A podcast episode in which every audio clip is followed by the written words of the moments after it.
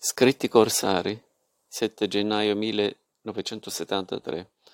Il discorso dei capelli, nel Corriere della Sera col titolo Contro i capelli lunghi. La prima volta che ho visto i capelloni è stato a Praga, nella hall dell'albergo dove alloggiavo sono entrati due giovani stranieri, con i capelli lunghi fino alle spalle. Sono passati attraverso lo hall, la hall. Hanno raggiunto un angolo un po' apartato e si sono seduti a un tavolo. Sono rimasti lì seduti per una mezz'oretta, osservati dai clienti, tra cui io, poi se ne sono andati, sia passando attraverso la gente ammassata nella hall sia stando seduti nel loro angolo apartato. I due, sono, I due non hanno detto parola, forse benché non lo ricordi. Si sono bisbigliati qualcosa tra loro, ma suppongo qualcosa di strettamente pratico, inespressivo. Essi, infatti, in quella particolare situazione, che era del tutto pubblica o sociale e starei per dire ufficiale, non avevano affatto bisogno di parlare il loro silenzio era rigorosamente funzionale, e lo era semplicemente perché la parola, parola era superflua. I due infatti usavano per comunicare con gli astanti, con gli osservatori, con i loro fratelli di quel momento.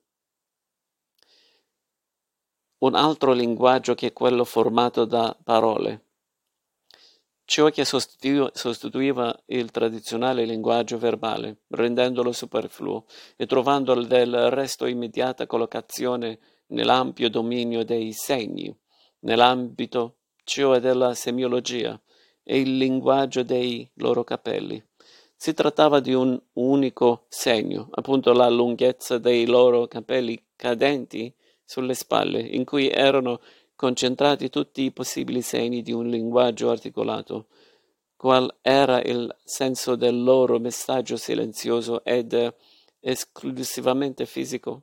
Era questo, noi siamo due capelloni, apparteniamo a una nuova categoria umana che sta facendo la comparsa nel mondo in questi giorni, che ha il suo centro in America e che in provincia, come per esempio, anzi soprattutto qui a Praga, è ignorata.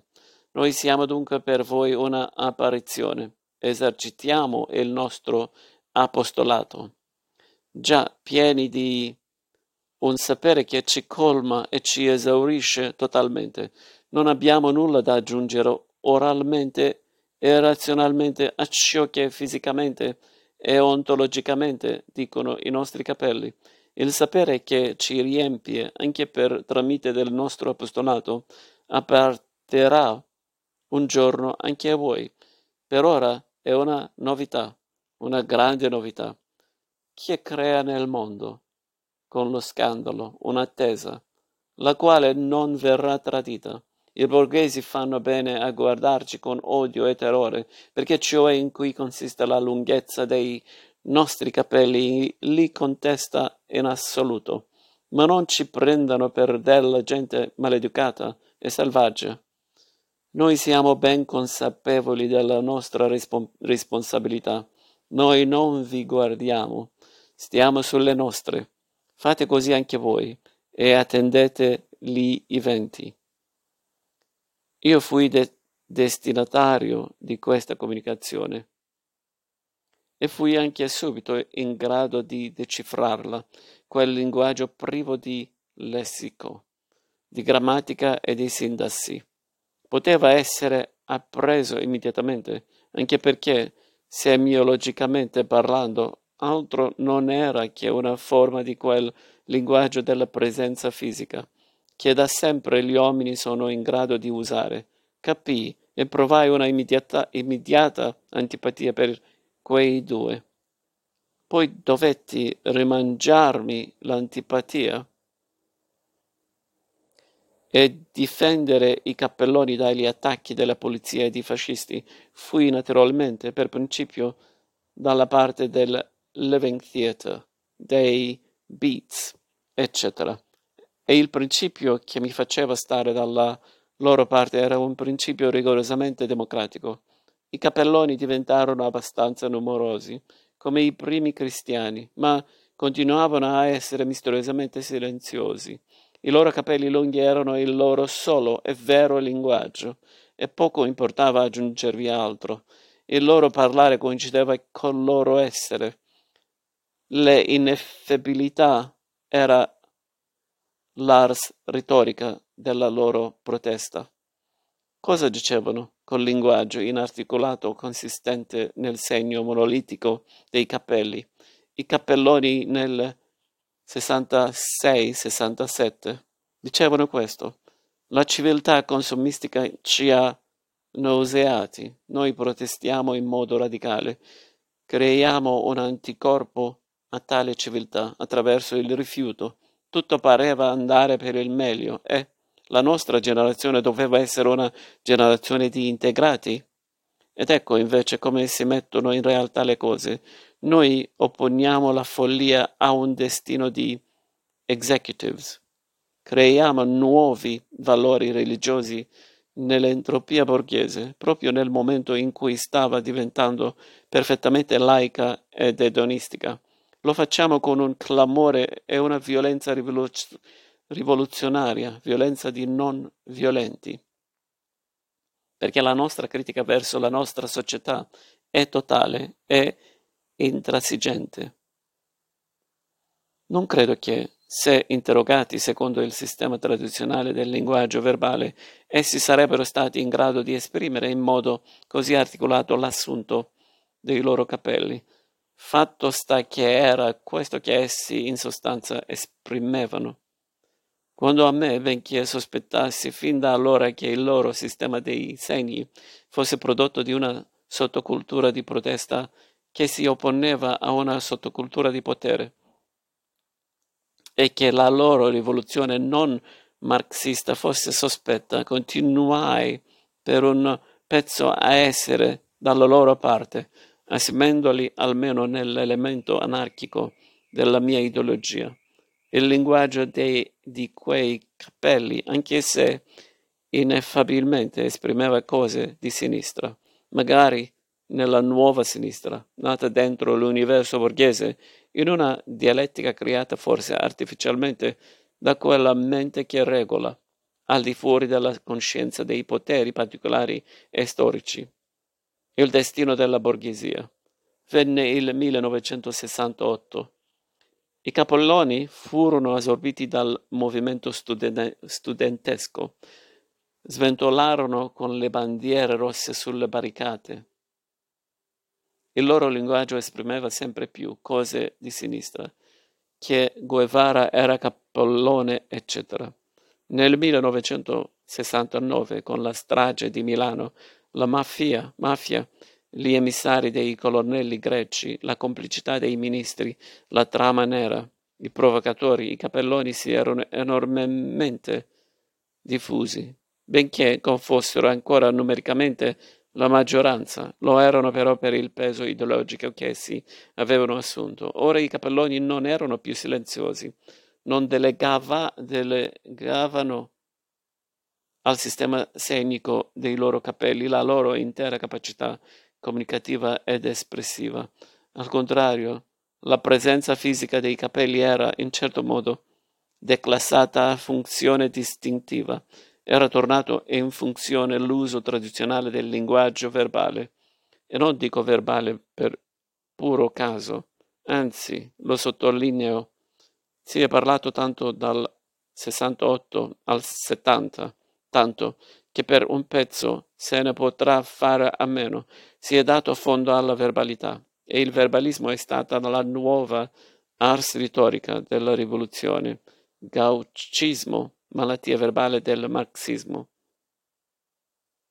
Benché i capelli riassorbiti nella furia verbale non parlassero più autonomamente ai destinatari frastornati, ai trovai tuttavia la forza di acuire le mie capacità decodificatrici e nel fracasso cercai di prestare ascolto al discorso silenzioso, evidentemente non interrotto, di quei capelli sempre più lunghi. Cosa dicevano?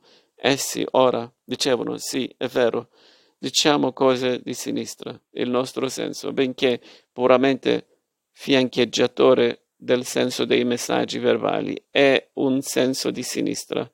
Ma, ma il discorso dei capelli lunghi si fermava qui, lo dev- dovevo integrare da solo, con quel ma, e si volevano evidentemente dire due cose. Uno, la nostra ineffabilità si rivela sempre più di tipo irrazionalistico e pragmatico. La preminenza che noi silenziosamente attribuiamo all'azione è di carattere sottoculturale e quindi sostanzialmente di destra. 2. Noi siamo stati adottati anche dai provocatori fascisti che si mescolano, mescolano ai rivoluzionari verbali il verbalismo può portare però anche all'azione, soprattutto quando la mitizza, e costituiamo una maschera perfetta, non solo dal punto di vista fisico. Il nostro disordinato fluire e ondeggiare tende a omologare tutte le facce, ma anche dal punto di vista culturale. Infatti una sottocultura di destra può benissimo essere confusa con una sottocultura di sinistra. Insomma, capii che il linguaggio dei capelli lunghi non esprimeva più cose di sinistra, ma esprimeva qualcosa di equivoco, destra-sinistra. Ti rendeva possibile la presenza dei provocatori. Una di, decina d'anni fa, pensavo, tra noi della generazione precedente, un provocatore era così inconcepibile se non a patto che fosse un grandissimo attore. Infatti la sua sottocultura si sarebbe distinta, anche fisicamente, dalla nostra cultura. L'avremmo conosciuto dagli occhi, dal naso, dai capelli. L'avremmo subito smascherato e gli avremmo dato subito la lezione che meritava. Ora questo non è più possibile. Nessuno mai al mondo potrebbe distinguere dalla presenza fisica un rivoluzionario da un provocatore. Destra e sinistra si sono fisicamente fuse. Siamo arrivati al 1972. Ero, questo settembre, nella cittadina di Isfahan, nel cuore della Persia, paese sottosviluppato. Come orrendamente si dice, ma come altrettanto orrendamente si dice in pieno decollo. Sull'Isfahan di una decina di anni, di una decina di anni fa, una delle più belle città del mondo, se non chissà la più bella, è nata una Isfahan nuova, moderna e bruttissima, ma per le sue strade al lavoro o a passaggio, passeggio verso sera si vedono i ragazzi che si vedevano in Italia una decina di anni fa, figli dignitosi e umili, con le loro belle nucchie, le loro belle facce limpide, sotto i fieri ciuffi innocenti. Ed ecco che era che una sera, camminando per la strada principale Fidi, tra tutti quei ragazzi antichi, bellissimi e pieni dell'antichità dignità umana, due esseri mostruosi. Non erano proprio dei capalloni, ma i loro capelli erano tagliati alla europea, lunghi di dietro, corti sulla fronte, resi stopposi dal tiraggio, appiccicati artificialmente intorno al viso con duvellai di ciuffetti sopra le orecchie che cosa dicevano questi loro capelli? Dicevano noi non apparteniamo al numero di questi morti di fame, di questi poveracci sottosviluppati, rimasti indietro alle età barbariche. Noi siamo impiegati di banca, studenti, figli di gente arricchita che lavora nelle società petrolifere. Conosciamo l'Europa, abbiamo letto, noi siamo dei borghesi ed ecco qui i nostri capelli lunghi che testimoniamo la nostra modernità internazionale di privilegiati. Quei capelli lunghi alludevano dunque a cose di destra. Il ciclo si è compiuto. La sottocultura al potere ha assorbito la sottocultura all'opposizione e l'ha fatta propria. Con diabolica abilità ne ho fatto pazientemente una moda che, se non si può proprio dire fascista nel senso, senso classico della parola, è però di una estrema destra reale. Concludo amaramente. La maschera ripugnanti che i giovani si mettono sulla faccia, rendendosi laidi come le vecchie puttane di una ingiusta iconografia, ricreano oggettivamente sulla loro fisionomia ciò che essi solo verbalmente hanno condannato per sempre.